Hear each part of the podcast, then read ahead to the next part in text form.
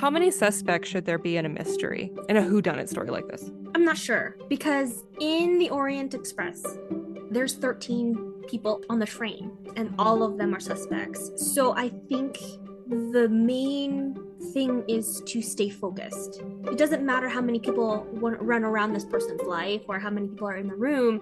Stay focused to the story so that you yourself as a writer don't get lost with other characters fighting each other.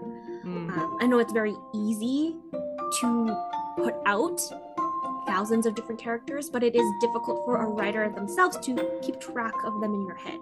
How many do you want to juggle? How many do you need to make this story fully fleshed out? Because you don't need 13. You you can have 5.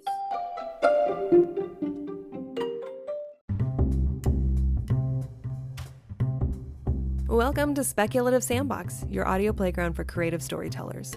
My name is Vicki Lawn, and each episode, I and a guest will unpack a fiction trope with an eye for character development and narrative structures. Make sure to look for Speculative Sandbox on Instagram, TikTok, and Twitter, where you can join the conversation. Leave comments or questions, or let us know what other tropes we should cover. When the real world just doesn't cut it, let's get lost in a fictional one. Gabrielle Chmilar, thank you so much for joining me on Speculative Sandbox today. How are you doing today? I'm good, thanks. How are you? I'm doing pretty good. It's been a fun Friday, actually. Yourself? Yeah, I actually took the day off uh, from my day job. So I'm like, oh, I'm gonna do some cleaning, maybe some gardening. It's really hot out today, and then do this with you, and then I don't know, maybe go to Costco. good for you. That's a great Friday. Right. I squeeze this between. I'm, this is my lunch break. like, so lunchtime happens. I move everything over and I grab my other stuff, and I'm like, okay, let's get to work. That's uh, crazy. Uh, all right, so let's get you started with uh, some icebreakers before we get to the topic, which yeah. is who done it, which is yeah. very mysterious. I'm very excited. So first and foremost, I'm going to ask you, which is worse, a sweater in the summer or a bathing suit in the winter? I'm Canadian, so bathing suit in the winter. okay. How cold does it get there? Um, where I am, it gets to about minus 40 on a bad day. Oh. Yeah. Do you like if you like fall asleep outside, is that it? Are you done? Um, I'm I don't know. I've never actually had to do that. but, but prob- probably i mean like you can get hypothermia if you're not dressed correctly and if you're out for a long period of time um i made the mistake last year where I went to a show with my cousin and I wanted to be cute. So I wore a dress with my winter coat mm-hmm. and um, I didn't drive. My my husband dropped me off, and then I met my cousin for dinner. And then he's like, "Okay, um, I didn't take a car either, so we're gonna have to walk to the theater." I'm like, "You know, it's minus thirty degrees Celsius, right?" Wow. so we walked like four blocks. I'm like, my legs are too cold. I don't feel them. okay, well then, what is the what is the hottest that it gets up there? 35 35 degrees, degrees? what what is that in fahrenheit? Hold on, Let me like i don't know. Do some fahrenheit. Math. sorry that's I'm my american like i'm sorry. Fahrenheit um, to celsius. Hold on. I is that oh no. So you said 35 degrees celsius yeah. is 95 degrees 95 yeah. Fahrenheit. Okay that's pretty good. Yeah that's it's really a nice. huge range. Yeah yeah. Okay. It's, it's crazy. my my range is not nearly as broad. My range is a high we can go up to 115 degrees Fahrenheit yeah. and our low could be about 30 degrees Fahrenheit depending on, you know, what day it it snows maybe twice or once a year every few years. we yeah. will get that. Oh my gosh. I'm jealous of snow, but then I know that if you're with you live in snow, it's like people want to get away from snow, but you're you're living up there. How do you enjoy the snow? Um I do. I actually do enjoy it. Um, I I don't think I could live in a place that has one type of weather. Yeah. Do you know what I mean? Like one kind of like just always hot or mm-hmm. like always rain. Like I just couldn't do it. I really enjoy having snow, and then I like watching it turn into spring, and then summer, and then fall. Like I love. I like it.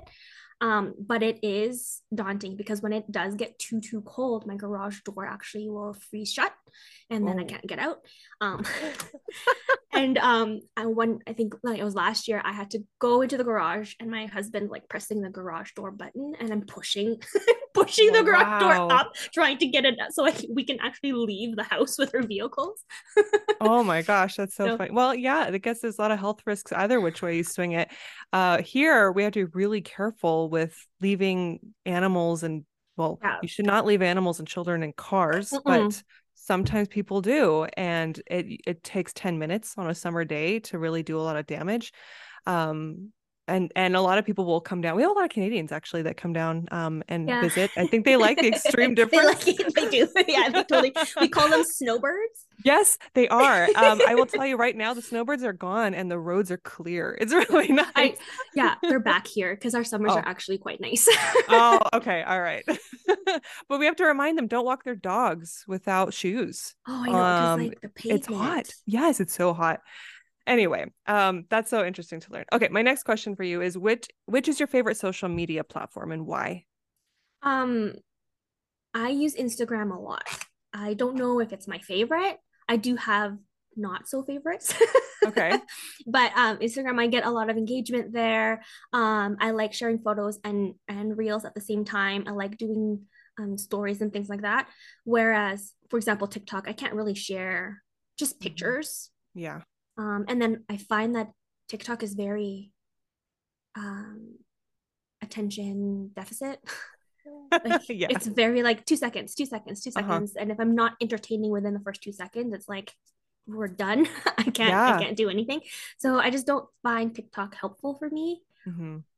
How about Twitter? How's Twitter helping you? I don't do Twitter. I used to a long, long time ago. Mhm. I don't want to give you a, a year. Okay. But it, but I feel like that's also become too opinionated and I'm like I don't feel like I get a lot of engagement on on Twitter either. Yeah, it seems like all the platforms have definitely been more challenging lately. I could tell that they Mhm. have all kind of taken the same philosophy of let's throttle your reach all the way down and then make Mhm. you fight to to get a higher reach. You could have thousands of followers, but only like a couple of eyes on your content. And it's not really a reflection on the quality of your work. It's just this vicious, it's a casino when you step into social media now. Yeah, and it's just like I don't really have the time or the energy to figure out how Twitter would work for me or how TikTok would work for me. Um, Instagram has been pretty easy to understand, and if I put out stuff, people like it or, or you know, it, it kind of just moves on and I just move on. But I don't know why I just can't get on that TikTok train. Yeah. I get that. It's very high maintenance. Yeah. All right, let's segue a little bit into today's topic. So, what is your favorite mystery story? Um, my favorite mystery story Mm-hmm. Books or movies? Books or movies. I loved Knives Out. Oh, yes. it, it was like the I don't know, it was just so good the way it was written, the way that it was was shown, the movie, the plot, the pacing, everything was perfect about Knives Out, and I loved it. Um, What did you think of the sequel? It was still pretty good. I still think the first one was better, Okay. but the sequel was really good. The Glass Onion Mhm. was uh, just as funny and just as clever. Okay, gotcha. I really like Ana de Armas and Chris Evans in in the first one, Knives Out. I feel like they have a really good Uh, balance. I guess you could both. I love looking at both of them. I know, I know. I'm like, oh, oh, Captain America, and then I'm like, I was, I just want to be Ana de Armas. Can I grow up to be Ana de Armas?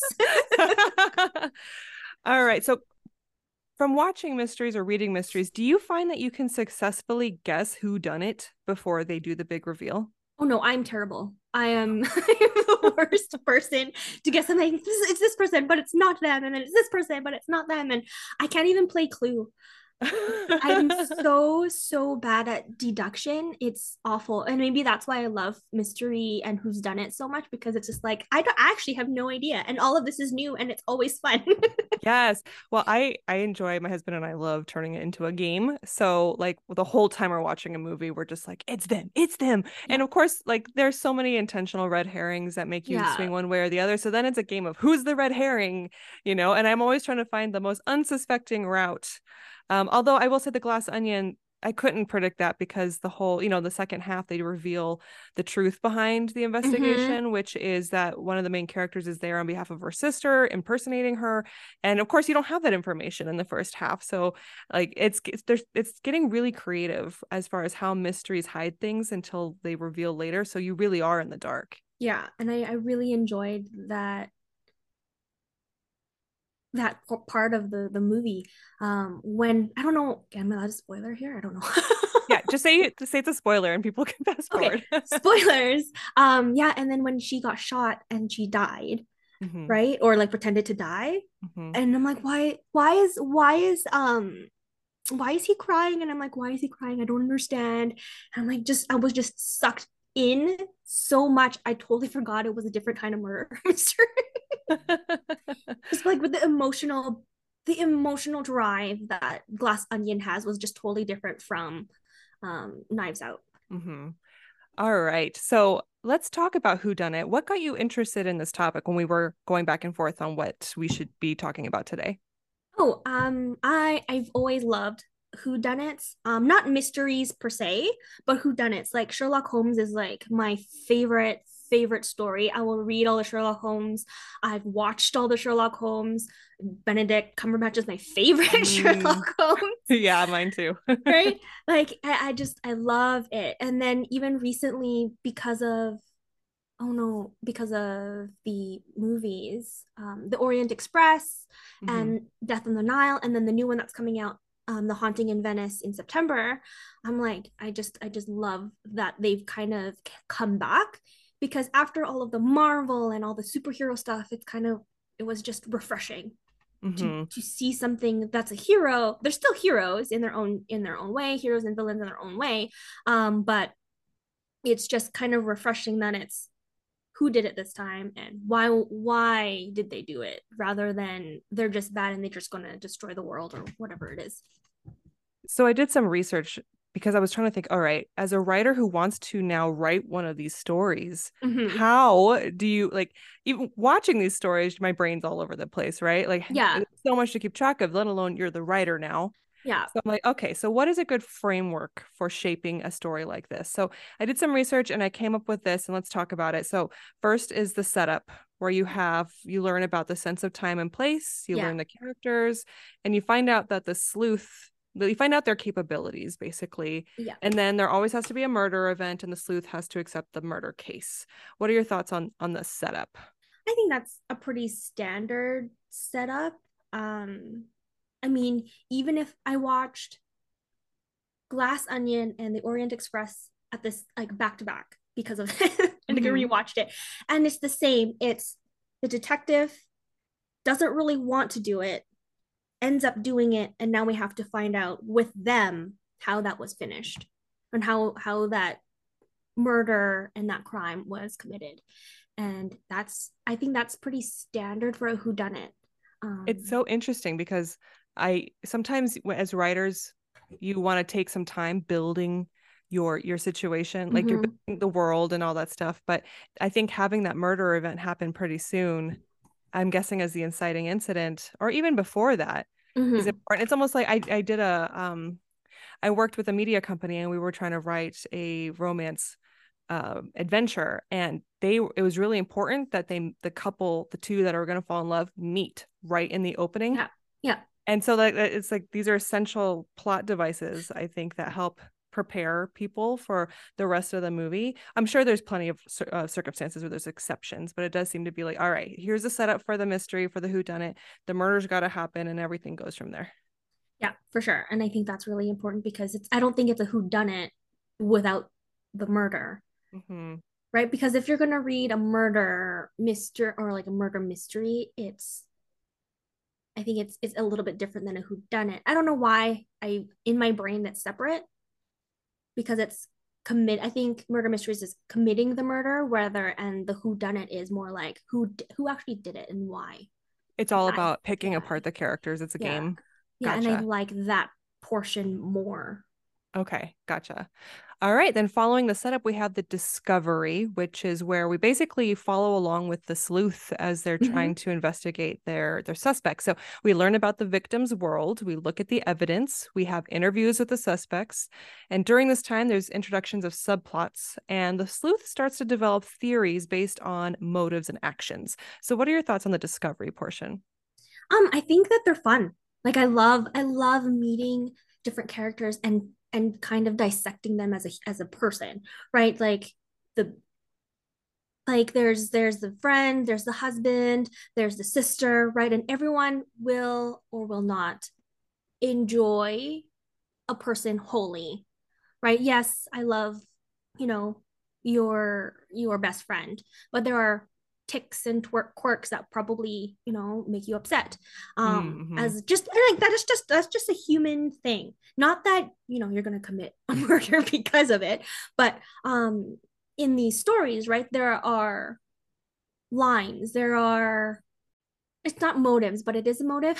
I can't Okay, think, i can't think of the but it's just like that threshold of how much can i take from this person. Like i Mhm. mean um in i just recently watched death on the nile and it's gal gadot. She's the the one who gets murdered. Spoilers sorry.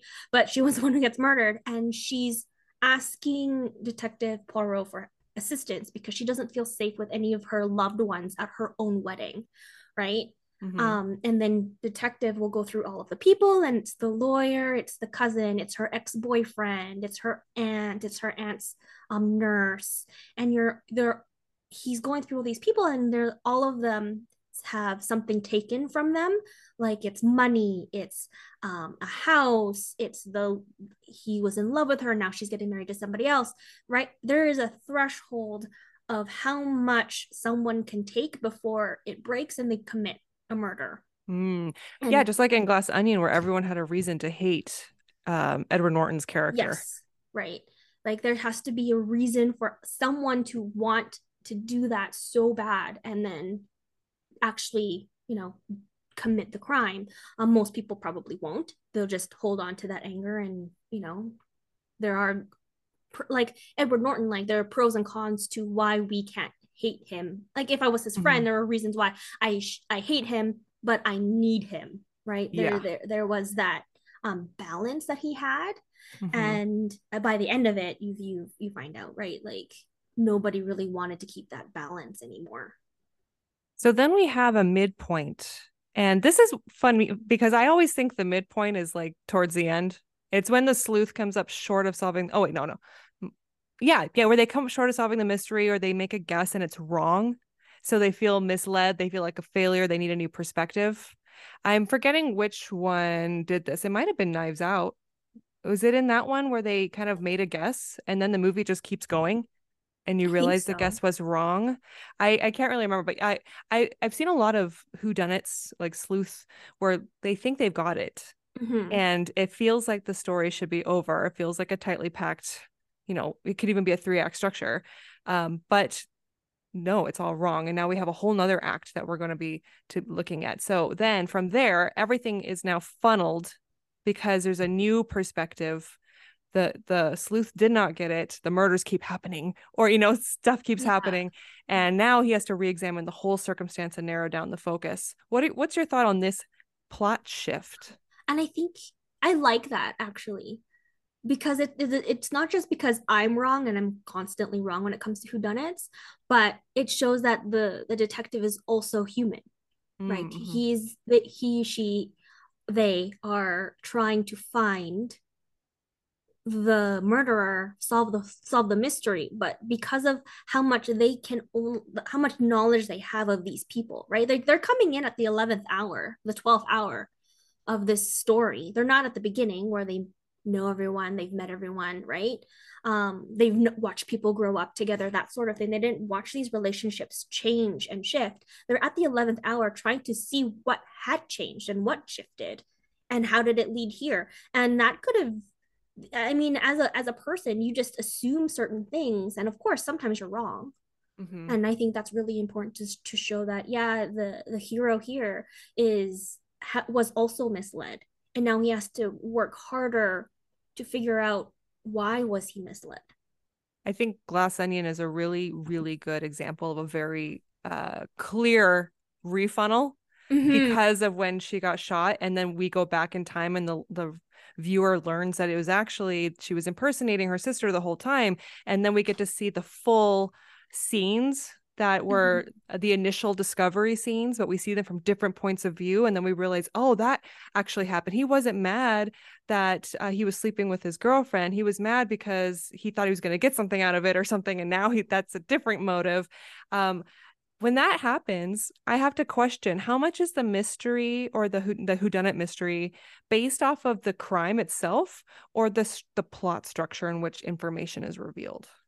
Yeah, yeah, for sure. Because I mean, for whodunits, I find like the plot structure is the most important. Like who, I mean, with with the glass onion, right? Everybody wants something. Everyone has a different motive, and then you don't get to see any of that until later. Mm, And I mhm. really enjoy watching that rather than finding, you know, finding out the the the murder itself. I mean, it's more of the journey rather Yeah. than the outcome. Yeah, it definitely seems like it's about internal biases too, like how you first portray actions and relationships to what they act what they really are behind the scenes. Uh, it's just it's really cool because I feel like in these stories you get two sides of every character ultimately.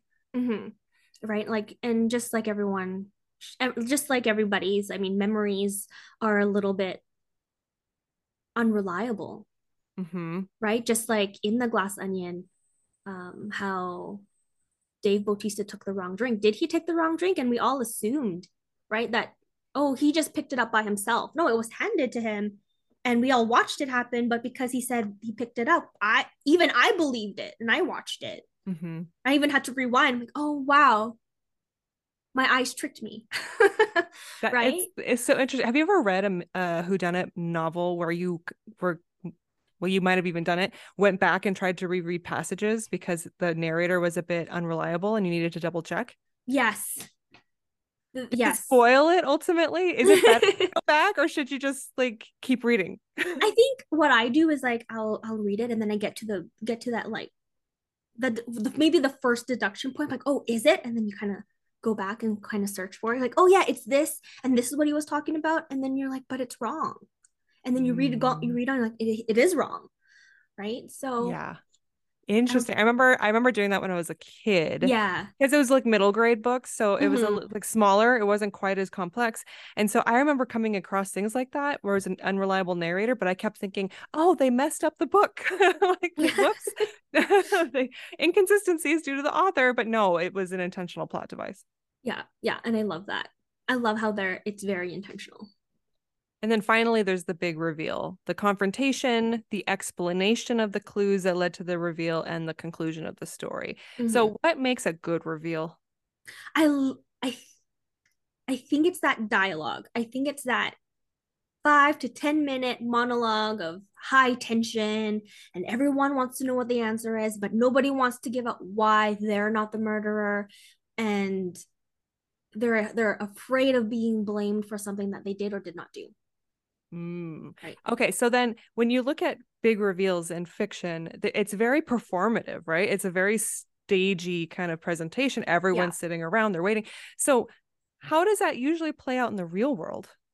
I'm not sure, considering I've never had to. You've never murdered anyone and never then murdered. Yeah, that's never happened to me. I hope that never happens to me. but I, I know what it's probably not as dramatic. No, it'd probably way more legalese. You get got the police and lawyers involved, and they they're the ones ultimately sleuthing around. Yeah, and I mean, who who's done it? Romanticize looking for clues, dissecting characters, dissecting timelines, um, where in fact it's a lot of paperwork, Ah, a lot of interviews, mhm. a lot of cross-referencing that we just don't get to see in movies or in books as as what they are, right? It's a little bit romanticized. So I Mhm. don't think it's as dramatic, but I do think the payoff is about the same, right? You're you're relieved that this has been solved. You are technically the hero. You, you the person, the villain, I guess, in this story will now be, I guess, punished for their crime, when you know Well, it makes me wonder then in the real world, would they have to go mm. through the whole thing again? you know, because in the in the romanticized version, it's very fast. You go maybe they're all trapped in a hotel on an Yeah. island and they can't leave. So perfect. The the sleuth, you know, figures it out. But then after the bad guy gets booked and you know into jail, it's like all of that has to be revisited again. I, I would imagine by the lawyers and the detectives and police officers because they have to examine the clues and they have to do the interviews. So it's like twice. That's my guess. yeah i would think it's twice because it, it they would have to do it out of court and then back in court Oh yes. right Okay. like, i know this is not like a who done it but it's like legally blonde okay. Yeah.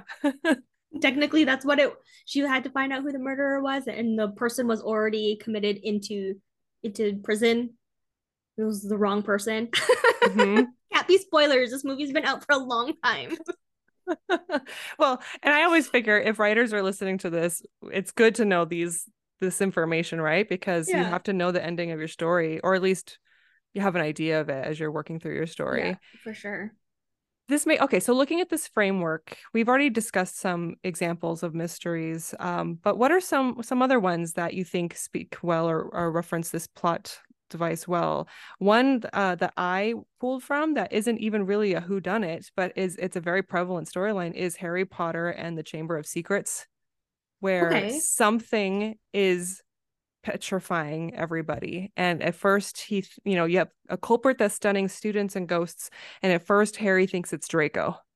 And you know he he kind of tries to do his own investigations. It's a little clumsy and of course it's all woven through everything else that's going on in that Mhm. book and then of course at the very end you think that there's like a solution to it and he discovers that it was ginny who was under the influence of a past voldemort and there's no there's like that's one of those things those trick things where like you couldn't have known that in the first half of the book that there was a past voldemort getting involved with things i remember reading that when i was like in high school Yeah. and I was like, what? That came out of nowhere. But it makes me think of uh, other mystery, you know, whodunits where that that is what it is, right? It's a reintroduction of new information that you couldn't have guessed.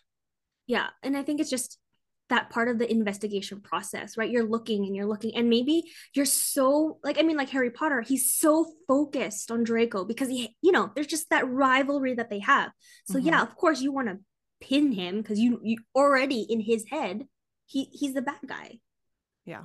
right so he's probably he's looking in the wrong places blaming the wrong people right where in fact it's ginny and ginny's innocent and just found something and ends up in the wrong place at the wrong time right and yes. and Poor then- thing. i know poor ginny so Harry was just a really bad sleuth. of course i mean he's like what 12 i mean i don't blame him really Any other examples that you have?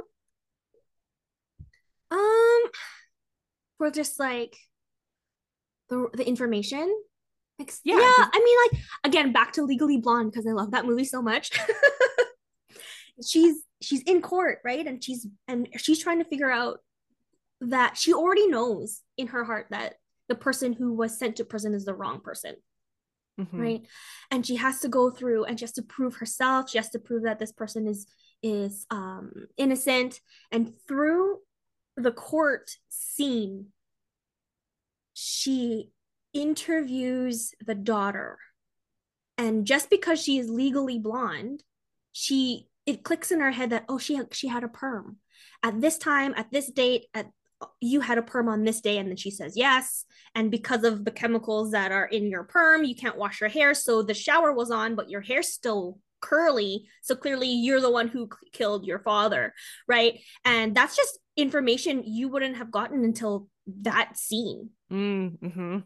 right i don't know if you remember I watched it a long time ago. yeah I can't remember. No, but that's I do remember that, that it was about deduction based off of uh, Reese Witherspoon's uh, own personal knowledge, which is what makes her so valuable in Yeah. in a field that she otherwise felt like she would like that others kind of treated her like she couldn't be a part of. right But absolutely, she's a valued person and should be you know counted and all that stuff as as a lawyer. yeah and i think that even like different experiences will give you different answers will show you a different um view of things right? And i that's what i really liked about legally blonde is that she was she was embodied herself sleuthed out everything that nobody else wanted to look at because it wasn't proper. Technically wasn't proper even though it, it didn't matter. We have to look at all the clues we have to look at all the, the reasons and and and and make our assumptions based on everything that we can find even if it's something as little as a hair product let's move on to the oh, I'm trying to figure out what the right way to say this. Okay, let's talk. Okay, moving on from the framework, let's move on to the mm-hmm. crime. So, when it comes to whodunits, we talked about murder already, but is it always yeah. a murder that is the crime, or can it be something else? I think it can be something else. Um, I think most of them are murders. Mm-hmm. Um, I think like in the is it the Scarlet, the the Scarlet, the Red Scarlet, the Scarlet the woman, Letter? The, the Scarlet Letter. No, is it Scarlet Letter or is it the Woman in Scarlet for oh, oh, Sherlock Holmes, the first one? Oh, Something the one, the woman, the. Let's look it up. I know what oh. you're talking about. I know in in Benedict Cumberbatch's it's called The Woman in Pink, but it's but the actual story is like The Woman in Scarlet or The Scarlet Woman or something like that. It is a study in Scarlet yes. women. Yes. And um in that see in that time in that novella or that that story, she is murdered but there are other things in that story like how her ring wasn't wasn't shined and how it doesn't look like it's used. So she and she packs her bag all the time.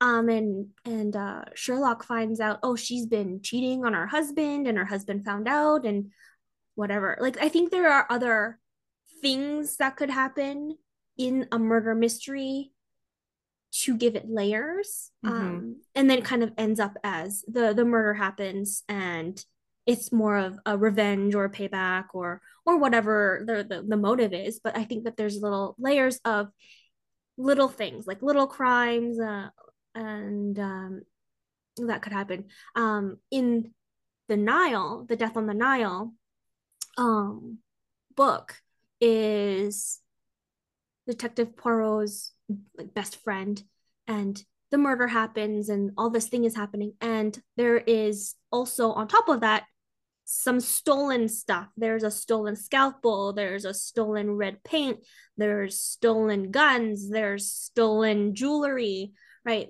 I think every there's little pieces of crimes that add up to the big one.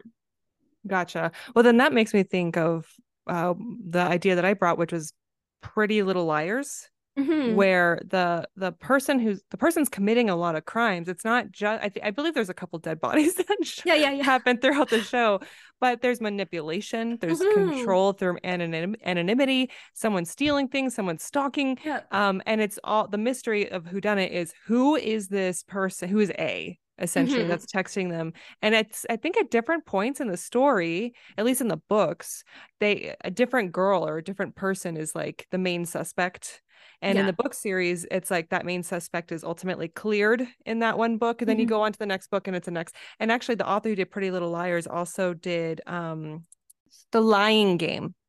Okay. So Sara Shepard wrote The Lying. She wrote Pretty Little Liars and Little The Lying Game, and I was I really liked The Lying Game because the whole thing took place in Tucson, which is where I live, and I got a chance to like fact check her, like not, not not formally but informally in my brain. Um, but what was great about that is that every single book just kind of worked its way through a different suspect and cleared them. And then the ult- ultimately the person that you find out is the actual killer or whatever in the last book ends up being one of the suspects that she had already cleared. Oh, which oh, wow. is which is like so once again it's a shift it's a redirect the person yeah. was wrong and then you find out everything through a brand new perspective so yeah. um I, I love that series I have to I, now I need to go back and reread it, it it's awesome but yeah um, like, Oh, sorry. Go ahead. No, no, that's okay. I just mean like even in Knives Out, um, after the crime or the murder happens, right? We're trying to find out because she's hiding it, right? She's hiding the murder. Mm-hmm. Um, and then there's a whole bunch of different other things that are coming up. Like there's this being stolen, this person's getting cheated on. Um, there's arson. yeah. There's a second murder happening at the same time like it, it, that one that there's just a lot of things happening mm-hmm. well big to make you the viewer kind of maybe confused to purposely like complicate it so it's hard to narrow it down because that's the thrilling part of yes. these stories yeah for sure how many suspects should there be in a mystery or in a in a mystery novel um in a whodunit story like this? Um I'm not sure because in in the Orient Express there's 13 people on that sh- on that ship on the on the train, right? And Mhm. all of them are suspects. So I think the main thing is to stay focused. It doesn't matter how many people want run around this person's life or how many people are in the room. Stay focused to the story so that you yourself as the writer don't get lost with other characters fighting each other. Mm. Um, I know it's very easy to put out thousands of different characters, but it is difficult for a writer themselves to keep track of them in your head. Mhm. Or right. So it's more of a how many do you want to juggle? Right? Um, how many do you need to make this story fully fleshed out? Because you don't need 13. You you can have five, right? Mhm. um but i think staying focused to who actually did the murder and why will will keep it keep it um succinct so you, you just don't get lost because the ideal number of suspects it could be from 2 to 13 to 20 and it, it doesn't matter. It's a right? There's so many people in our lives in general. It, it could be as easy as it's been it's been my friend for seven years who who killed me sort of thing. And i haven't seen them since this day on at this time. And maybe maybe that's been recorded but maybe they showed up and maybe earlier right? Or later. Mm-hmm. Yeah, it makes me think of like, for instance, you could start off with a ton, but for Mhm. story wise sake, it it needs to be narrowed down. Like it could be literally someone commits a crime at a Taylor Swift concert. yeah And it's like, okay, everyone in the arena, are they considered a suspect? You know, Yeah. it's and at some point you have to you do have to narrow it down. yeah And um now that I say that, I'm like, oh, knock on wood. I hope nothing happens at a Taylor Swift concert. oh my gosh yeah for Um, sure lots of the, oh, the world today. Okay, so what I the way that I organized it from my notes for this question was you have the actual suspect and then you have red herrings. yes That's like how do you balance and make sure all of those things play and interweave correctly, like well for the story's sake. yeah i think everyone has a motive whether it's a good one or a bad one um i mean in in in the orient express there again there are 13 different people and when you interview all of them they're very different. And so and it's it's just as as though they are random people on the train going from a to b. Um and then you and then you the the you, the sleuth starts digging and digging and digging and he finds one clue. And he finds out somehow everyone is interconnected to each other and they're not actually random people on a train.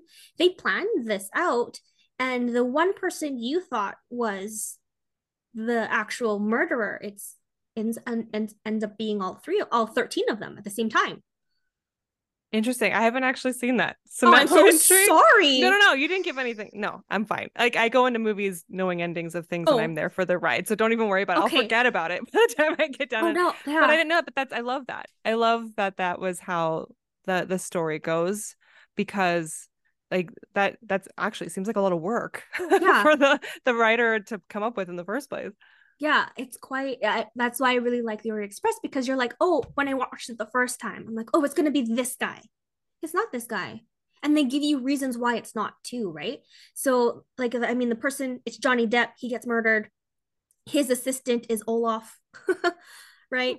Yeah. and and um the detective is interviewing he's like well why would i kill my boss? He's the one who pays me Mm, unless he's a bad boss. and he's a bad boss because he's a he's actually like some mafia type of boss right? Mhm. and he's like well why would i do that? That that doesn't make sense. He pays me so much money. And the detective goes through the books through all the accounting books and he's like you've been shaving off thousands of dollars from your boss and that's probably why you killed him. And he's like that's not even true. And he there's this whole scene there's this like he throws a fit and like and it and you're just like maybe it was him because he is shaving off money and then and then and then Johnny Depp found out so then now he's now they just want him off right Mhm. I'm gonna be killed or he's gonna kill me or I'm gonna kill him Well, that makes for like kind of a fun exercise. So, okay, let's let's try this exercise. Spur the moment, I'm just coming up with it now. Sure. you are a let's create a character for you. okay. You are a you're an animal control officer Okay. and you um do a lot of uh you know you pick up animals that are that are strays and you help to rehome them. Okay, Mhm. so that's your job. And one of your clients who has a repeat dog that keeps getting out of the fence, someone murders him. And you are a suspect because you were there the day that he was murdered and you talked to him like two hours before it happened. right. Okay. Now you're being investigated. You're you're a animal control officer who just returned this guy's dog that keeps getting out. He dies two hours later. So what is your motive for killing him? And what would be your reason for like not like you're you're innocent? Um, my motive for killing him is that he does not take care of this dog. And he doesn't take care of the previous dogs that he has owned. And I'm the one who continuously, for many years, have had to talk to him about these um these these incidences because the, the dogs are getting out at the same place, the same time, all the time, and it doesn't matter which kind of dog he has. Mhm. And they're they always look ragged and they're always starved. It looks like animal abuse, right? And I just can't I can't handle it anymore. Um why I wouldn't kill him, obviously, um, that's bad. That's not a good idea. Like, I'm just here to do my job and leave. yeah, I'm just here like I'm trying to like be the the the higher person and hey, um I've already filed the complaint and things like that. Um what I wouldn't is maybe I'm in love with his daughter, Aw. right? I don't want to kill her dad. oh, that's an interesting connection though. So now you're you're no longer just the animal control officer that keeps returning the guy's dogs. You actually have a connection with his family member, which maybe they find out later. Yeah or maybe i don't maybe i just have this have a crush on her on his daughter and i i maybe yeah i'm sick of taking these sad dogs back to the house but at the same time i get to see her Ooh, it's an excuse Right? to see her. Like keep Right. keep losing your dog. yeah yeah right like it's also like it's really sad but at the same time i don't want it to it's really weird like i don't want to stop but it, it should stop Okay, so then we have the mo- like the motive for killing and probably why you're under investigation. Then we have the truth, like well, the supposed truth. I didn't kill this guy. Mhm. Um, I'm just doing my job. Like I'm innocent. But Mhm. what would be the surprising reason why you're involved with his death? the surprising reason Yeah, we find out you actually did kill him, but it's not because he kept leaving his dog out or like letting his dog escape. um maybe it's just i find out he does not only abuse you know the dog he abuses the family Ooh, and that's that's enough you found out through the girl that you have a crush on. yeah Oh, interesting. Cool. Well, that was a fun workshop. Okay. well, let's go through some types of suspects. I'm going to list some and then let me know if you can think of any other, if I've, I've left any out. So I have the classic villainous personality, the one that probably like 50 years ago would have been the person who did it, but now we're used to that. So they're almost like the the obvious red herring, almost they're they're a joke kind of thing yeah they're broody, they're dark, they're intimidating. Then there's the help. You got the maid, the nanny, the butler, the driver, the assistant, all Mhm. those. You have the best friend, which is meant to be the knife to the heart kind of betrayal. hmm You have the bumbling fool, someone who's incapable of pulling off a crime, but it, it's all an act or the crime was accidental. Um, I think of uh it's not Scream, it's Scary Movie. I think it's Scary Movie where the brother was considered special needs, but it was all an act. And Yes. he, yeah, I, I'll, I'll always remember that where I was like, whoa. Um, then there's a silent character, like someone who's just kind of in the peripheral, kind of seemingly harmless, someone that's like purposely kind of in, faded out. And then you have the Mhm. schemer. I always find that there's someone or a couple who purposely tries to interfere with the investigation due to their own interests. They're kind of like a distraction. They could also be the ones that have a motive to hide what they did. So, what do you think of that list? And is there anything else that we should add to it? I think there would be like two kinds of best friends. Okay. The best friend who is like the most loving, I've done everything with this person. um, I've trusted this this person with everything. Then the other best friend, which is I hate them. They I hate best friend. like the competitive best friend. the competitive best what do they friend. call it? The it's not a friendship. It it's like when The you frenemy. Ah, frenemy. Yes. yeah, right. Like that that that frenemy or like the ex lover. Mm. The ex lover that's supposed yeah. that is angry still, or the ex lover that's supposedly over it. Both, maybe Both. both. Yeah. Yeah, because like I mean, you could have the ex lover that's over it and kind of like whatever, or the ex lover who's still in love with you and just can't handle it, um, that sort of thing. Or even like I know this sounds really sad, like the child. Oh, yeah. That one's Okay. sad. I mean that I brought, but I Yes. It's the un- it's unsuspecting one, the one that you think is incapable. yeah. Ooh. Or the grandma. so I Oh, feel like so many times it's the grandma. Yes. like she's kind of mean. It's like that, um, like those phone games. It's the grandma who the commits the murder, and you choose, you have to build her house and you find out if she murdered somebody. You know what I mean? Those commercials.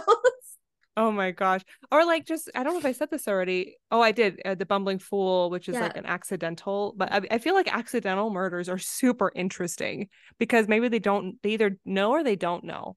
Like I, I've seen one where it was oh, I don't know if you've heard of Xena Warrior Princess. I was Yes. obsessed with okay. Yes. Obsessed.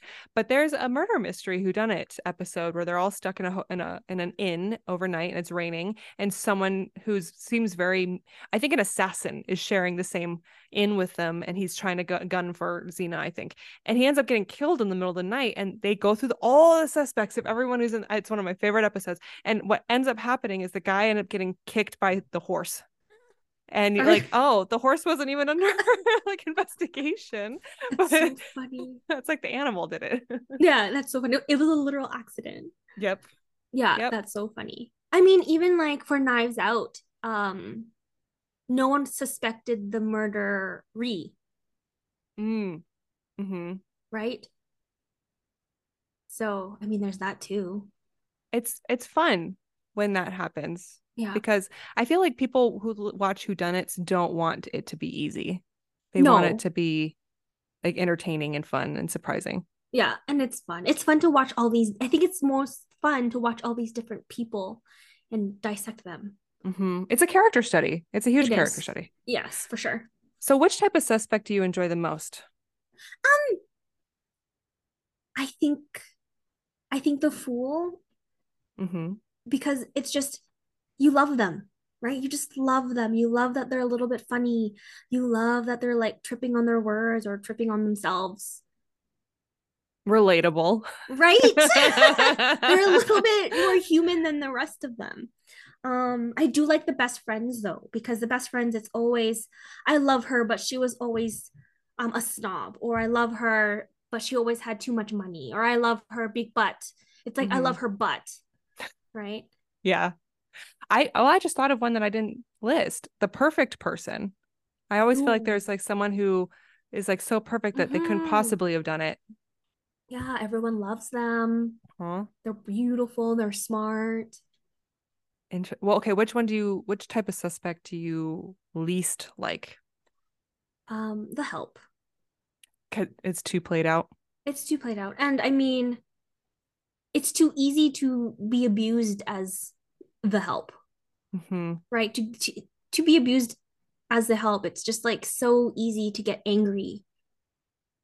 Yeah. And like, I just it's it's I think when the help is again in in the Orient Express, uh, you need to watch this and then message me about it later. Okay, I will. but like, but when the help is part of the murder, it's not because she was abused. It was because she was that she was treated quite nicely, and it's all about revenge rather than revenge on the person who died, rather revenge on the person who hurt her.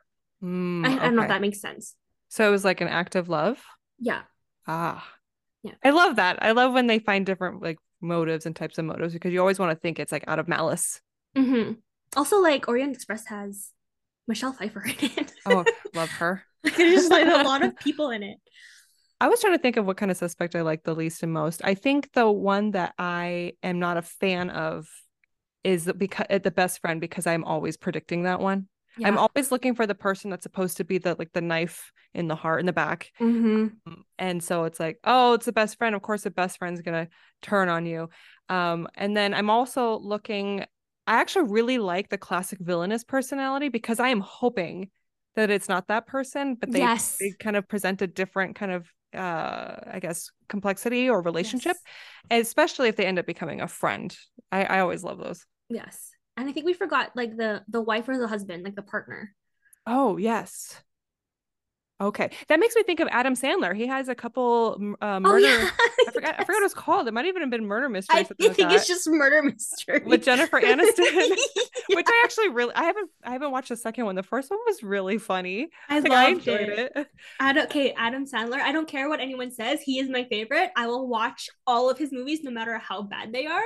Oh my! Well, the It's fact that he's so loyal to his friends that he he gives them work, which I really so- enjoy. I love it, and it's just like so funny. And do you want to know? I just a random fact that I know about Adam Sandler and like Robin Rob Schneider hmm is that they're friends when they were doing stand up, and then one of them said, "Hey, if I make so much money tonight or whatever, um, you have to work for me." And he's Oh. like, "Fine, I'll do it." Like that's what Rob, Rob Schneider's like, "Yeah, fine, whatever. You're not gonna do it." And then it happened, and, and now Rob is just like in his movies because that was their bet. That's awesome. That's not, I mean, that's pretty awesome. Yeah, I mean, Great movies with them like working together. yeah, they're so funny. Like Mr. Deeds. Oh, He did. Was Adam Sandler involved at all in the one where Rob Schneider becomes a woman, I or think like so. I think it's, it's the with- same studio. it's the same studio? Rachel McAdams' character goes into Yeah. Rob Schneider. His body. and they have like Twinkies or something. So. I always think the part of that movie that always stuck out to me is when Rob Schneider's character, who is a who is a woman in his Mm-hmm. body, goes into the men's bathroom at the club, and there's like a trough and it's full of ice. Yes. Oh, he so of course it's a comedy and it's not realistic, but um what what he does is he like tries to drop his pants to like go, but he sits in the trough and like lands in the ice, and I'm like, oh, Ah. what the heck? that just stuck with me way longer than it's still with me. Like I saw it like too too long ago. oh, it's so funny. And even like little Nicky, Mm, every mhm. time every time anybody is like, Yeah, you can do it. I'm like, You can do it, Nicky. oh, iconic. Okay, what advice do you have for writers when it comes to managing so many suspects? Is there a trick? I don't doing this? know. I don't know if there's a trick. I think it's just like making sure you know, making sure you have a list for that specific character, right? Um, I would, because I in I, I mean I wrote a book and there's a lot of main characters in it. So what I've done is actually I wrote their name at the top, and then I wrote everything that's important to them, so I don't lose sight of what exactly this person is, who they are, and what they want. Because the second like you forget or the you lose sight of what this specific character you're writing is all of the characters start muddling together and then Mm, you or the storyline gets muddled together and then you're like lost so it, it just like individual people they like certain things right? Even even something as i take my coffee black could be a clue to who had done it because there's a coffee cup. There's cream in it. It can't be him because he likes his coffee black. Mm-hmm. right? That sort of thing. So just making sure that you you make a, this character as individ- individually individualistic is that a word Yeah, as yeah. possible I I've when I used to just free write, right, where you Mhm. just write and draft without really any intentions. I used to. It's I would not. I mean, maybe this is a good exercise. I don't write who done it, so like, um, maybe this is bad advice. But I actually really like playing with my own head. And like as each suspect comes through, I'm like, Mhm. yeah, he definitely did it. I'm gonna write it like he definitely did it. In fact, I have all these reasons why he did it. And then I'll switch to the other one. I'm like, mm, maybe this guy did it. And I, I imagine that's got to be a little bit harder though, because your brain is now a little scrambled. Or maybe it's a good writing technique for making it effective as a red herring. Because then after you have all these very uh tangible or authentic reasons for why someone would behave and act as if they did do it and they they are guilty, then you go, okay, what what are the what are the paths I've laid out? and how can I twist and untwist? And as long as you always have a way in and a way out, right? Like what we did Yeah. with the animal control officer. Yeah. There's a reason why and there's a reason not why. And as long as you leave that vague enough where you can still figure that out, then you can go, all right, I'm at the end of the book. This person did it. Yeah. And then you can always go back in subsequent drafts and start properly planting in the foreshadowing or whatever you need to do. But if it helps for that first draft draft messiness where you want to make sure that the confusion feels authentic, I mean, that might help. I don't know. Yeah. No, no, it makes sense because even like Clue the movie that was in the 80s, Mm-hmm. I remember that if you I remember that if you watched Clue in a different movie theater, it was a different ending. What? Yes. Really? And if you can find like the DVD version or the the the um like whatever, I think it's the DVD version, if you watched it, the ending will randomly pick out of all of the clue characters. So I mean that makes sense too. Like if you just wanted to write a murder mystery and then have literally anybody be that person in that room at that time. Interesting. Like. Clue did it. Clue in 1985 did it. Okay, so then let's go back to Harry Potter and the Chamber of Secrets. Could we have done that there? Could Draco? Could we have like swapped out Ginny for Draco? Yeah, I be mean like Draco's been talking to the the Lord this whole time. yeah, I think Ginny is just I feel really bad for Ginny because she just picked it up and ended up being that person. It could have been Neville. It it could have been um Mm, Cho that's true. Chang. It could have been literally anyone who picked up that book at that time and decided and then Voldemort would have been like, "Hey, you are now my Horcrux and you will commit all my murders." yes, you're right. It it is transferable, and it- interesting, interesting. Because ultimately, what needs to happen is Harry needs to be down in the chamber and fight off this Lord Yeah. Voldemort young kid, and how he got there could be you know figured out. But that's really what the end goal was. yeah, and it is sad that it was Ginny and I get why. I get why um J.K. Rowling picked Ginny cuz she's the least she's the cutest. like I mean, yeah, no one yeah, would she's suspect the Ginny. unsuspecting child, yeah. which was one of the suspects. Yeah, and it could have it could have been Snape who who Oh, who went and rummaged through I don't know garbage Mhm. and picked up this book. So Snape would have been the classic villainous personality. Um, Neville would have been the bumbling fool. Yes.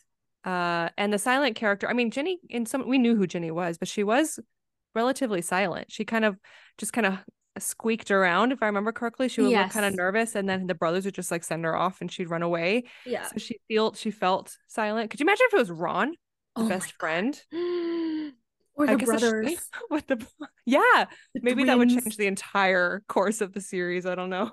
right? Like if it was Ron, I think I think it would be I would hurt a lot more. Yeah. Or if it was like the schemers, right? It was both the twins. Yeah. But we have to we don't know which twin. What if it was both twins? Both twins. It was one twin pretending to be the other. Oh my So you God. think it's George, but it's really Fred. or or you have the help, which is Dobby, which was one of the suspects Yeah. originally. Oh, I love it. I love it. Yeah. All right. Well, Gabrielle, this has been such a fun chat. I really enjoyed this. Do you have any final statements or promotions that you'd like to make today? Um, any statements like I don't know. I love who whodunits. I'm not an expert at them. I just I love experiencing them. I love writing them. I love character dissection. Um, and also, yeah, my I had a book that came out in January. It's called Solum. It's an urban fantasy book, and if you like character dissection, I have six main characters you can dissect. Awesome. And how can people find out more about you? Um, I'm mostly on Instagram. My Instagram handle is miss.c.ing scribbles. So it's missing scribbles um, at, in, in on Instagram. And then I have a website, www.gmchmilar.com and C-H-M-I-L-A-R.com. Speculative Sandbox is a volunteer run podcast that relies on the collaboration of fellow creators like you. Join the conversation and participate in fun polls and questionnaires on TikTok, Instagram, and Twitter. Interested in being in a future episode? Our DMs are open, or you can email speculativesandbox at gmail.com.